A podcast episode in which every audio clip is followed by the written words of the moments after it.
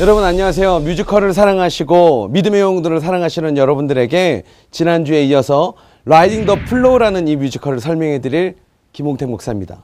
우리가 지난주에 한번 나누었던 이야기를 잘 한번 기억해 보시길 바랍니다. 루터가 왜 종교개혁을 일으킬 수밖에 없었고 그 종교개혁이 일어날 수밖에 없었던 시대 배경을 우리가 지난 시간에 말씀드렸는데요. 오늘은 지난주에 약속해 드렸던 것처럼 우리가 면죄부에 대한 것을 한번 파헤쳐 봅시다. 자, 면죄부라는 것은 비단 루터 시대에 있었던 일만은 아닙니다. 11세기경에 십자군 전쟁이 막 활발하게 일어날 때 바티칸에서는 이 십자군 전쟁을 어떻게 해야 동료를 시킬 수 있을까 하는 마음에 자, 이 전쟁에 참여하는 사람들에게는 죄를 사하여 주노라라는 면죄부를 판매합니다.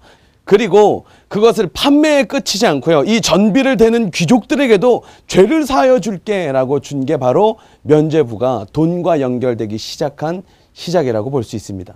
그런데 이게 교황 레오 10세 시대에 와서 다시금 부활하게 됩니다. 이게 부활할 수밖에 없었던 이유는 이 바티칸에서 성 베드로 성당을 건축하고 있었고 이 건축에는 굉장히 많은 돈이 들었기 때문입니다. 그런데 말입니다. 그냥 비단 이것을 판매하는 것에 그치지 않고 이 교황 레오 10세는 아주 좋은 책략을 하나 생각하게 되는데요. 그게 바로 신성 로마 제국에서 이 면죄부를 판매할 수 있는 자를 찾아내는 거였습니다. 그게 바로 뮤지컬 내에서 만나게 되실 알브레이트라는 남자입니다.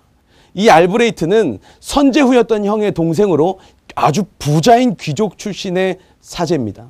그런데 이 알브레이트가요, 그냥 사제의 길을 걷기 위해서 사제의 길을 걸은 것이 아닌 것 같습니다. 역사를 보면 모든 차남들은 장남을 이기고 싶어 합니다.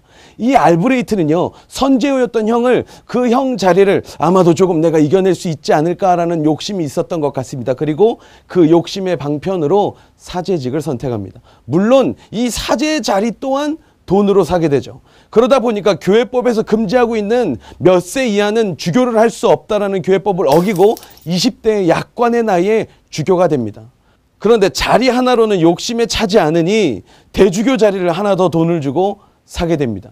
그런데 그것도 교회법에서 금지하고 있었어요. 주교는 두 개의 직을 겸직할 수 없다라는 교회법을 무시하고 돈으로 두 개의 주교의 자리를 서서 두 개의 주교 자리를 겸직하고 있었습니다. 그런데 또 말씀드렸듯이 형은 선제우라니까요. 여러분 선제우가 뭔지 아십니까? 선제우라는 말은 그때 로마 신성 제국은요. 국민 투표가 아닌 국민의 대표들이 투표를 해서 황제를 뽑는 선거제도가 있었습니다. 물론 뒤로야 교황이 찍은 사람이 황제가 됐지만 사실 그런 이상한 방법으로 왕이 되거나 수장이 되려고 하는 사람들은 이상하게 전통적인 방법을 고수하거든요. 그래서 이 선거인단의 방법을 그대로 따르게 됩니다. 그리고 그 선거권을 가지고 있는 귀족을 보고 선제후라는 단어를 사용하게 되는 겁니다. 자, 그런데 선제후의 동생이었던 이 알브레이트는요, 이 주교의 자리를 넘어서서 다른 더 큰 자리를 갈망합니다. 그러다가 마인츠라는 지역의 대주교 자리가 매물로 나옵니다. 아니, 주교 자리가 어떻게 매물로 나오냐고요? 그 시대는 그랬다니까요. 돈이면 다 되는 시대였습니다. 자, 마인츠 대주교 자리에 이 알브레이트가 눈이 돌아갑니다. 왜 그럴 수밖에 없느냐? 마인츠 대주교 자리는 로마 신성제국의 주교들 가운데 최선임의 자리, 그러니까 지금으로 보시면 추기경쯤 됩니다. 그런 자리였고, 이 마인츠 대주교는 선제후를 겸직합니다. 보세요. 주교에다 선제후라뇨. 알브레이트가 꿈꿀 수 있는 모든 게 그 안에 들어 있었습니다. 그러자 이 알브레이트가 그 자리를 입찰에 들어갑니다. 그리고 그때 당시에 돈인 2만 9천 두카트라는 큰 돈을 내고 그 자리가 낙찰이 됩니다. 두카트는 여러분들이 생각하시는 건 오토바이고요. 두카트는 그때 시대에 사용되고 있던 금화의 화폐 단입니다. 자, 1두카트는 3.5g의 순도 98%의 금화입니다. 그러니까 지금 금 한 돈이 3.75g에 19만 9천 원이니까요. 1두카트는 20만 원 정도 되겠네요. 자, 20만 원짜리 금화가 2만 9천 개 있습니다. 그럼 얼마? 58억입니다. 하나로 58억이라는 이 금화를 가지고 이 마인츠 대주교 자리를 사는데 성공합니다. 그런데 아무리 귀족이라고 해도 알브레이트가 58억의 금화를 주머니에 차고 있었을까요? 없었죠. 그럼 누굴 찾아갑니까? 사채업자 야코프 푸거를 찾아갑니다. 그리고 2만 1천 두카트를 빌려옵니다. 그리고 그 자리를 삽니다. 살 때는 좋았죠. 문제는 이 돈을 어떻게 갚느냐는 거예요. 갚을 돈이 없으니까요. 알브레이트는 돈을 만들어내야 했고요. 그런 알브레이트의 마음을 교황 레오 10세는 잘 알고 있었습니다. 그래서 알브레이트를 부릅니다. 야 알브레이트, 너 요즘 들어보니까 돈이 부족하다며. 그래서 내가 너를 사랑하는 마음으로 너가 있는 로마 신성 제국에 8년 동안 면제부를 팔 수 있는 권한을 줄게. 그것을 팔고 절반은 네가 갖고 절반은 나한테 가져와. 꽁 먹고 알 먹고. 알브레이트는 콜 그때부터 이 면제부를 팔기 시작하는데요. 그럼 알브레이트가 직접 팔았냐? 아니요, 여러분. 부자들은 앞에 나가지 않습니다. 누굴 부릅니까? 그때 당시에 최고의 웅변가이자 사실 최고의 세치혈을 갖고 있던 도미니크 수도사 테첼을 부릅니다. 그리고 말합니다. 야, 테첼, 돈만 들어와. 그러니까 테첼이 나가서 이 면제부를 팔기 시작하는데요. 그냥 팔지 않고 이렇게 팝니다. 자, 여러분, 이 면제부로 말씀드릴 것 같으면 여러분들이 미처 효도를 다 하지도 못했는데 먼저 돌아가신 부모님들이 아직 저 천국에 가지 못하고 연옥에서 고통을 당하고 있습니다. 그런데 이 면제부를 부모님의 이름으로 사서 여러분들이 이 면제부의 값으로 그 말을 금괴에 넣는 순간 여러분들의 부모님은 연옥에서 천국으로 뿅! 아시겠습니까? 이 면제부는 여러분들의 부모님의 죄를 사여 줄 수 있는 교황님의 선물입니다. 라고 면제부를 팔기 시작했어요. 왜 지금도 그렇지 않습니까? 부모님들이 돌아가시고 나서 우리 효도하잖아요.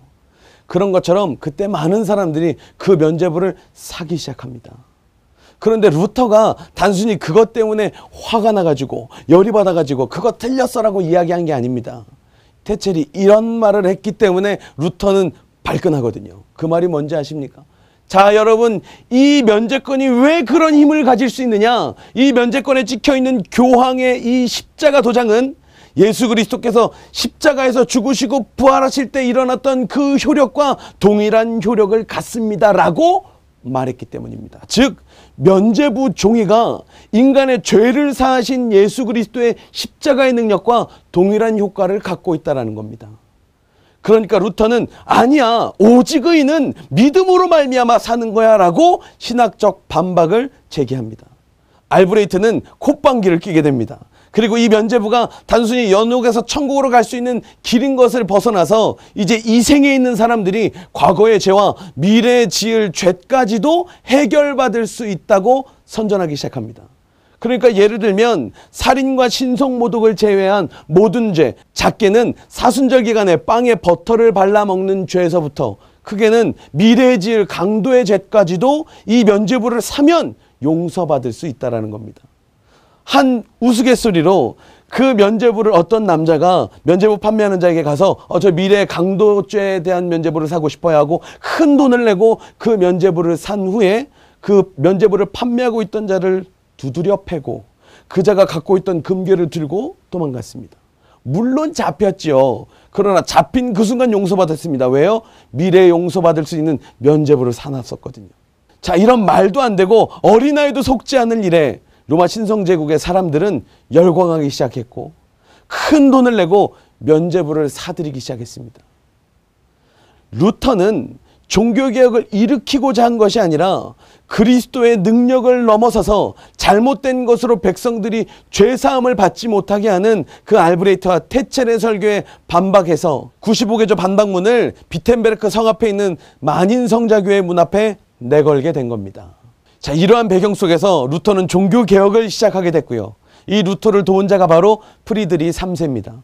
프리드리 3세는 우리가 보게 될 Riding the Flow에서도 아주 중요한 역할로 나오게 되는데요. 이 프리드리 3세는 선제후라는 직함을 갖고 있습니다.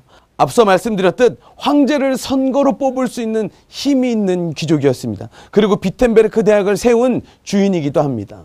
그런 힘을 가지고 나중 루터가 교황의 부름을 받아서 너 바티칸으로 와 라고 했을 때 이 프리드리 3세가 직접 교황에게 아니요 보낼 수 없습니다라고 거절까지 할 수 있었던 이유는 그만큼 프리드리 3세에게 힘이 있었기 때문입니다.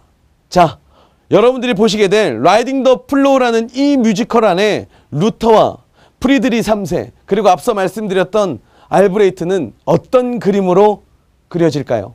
이런 역사적 배경을 가지고 Riding the Flow 안에서는 이런 시대적 배경 속에 살아가는 저와 여러분 같은 일반적인 사람들과 종교개혁을 시작했던 루터와 그를 도왔던 프리드리 그리고 어떻게든 돈을 마련해야 했던 알브레이트의 심적 내적 갈등을 보여주게 됩니다.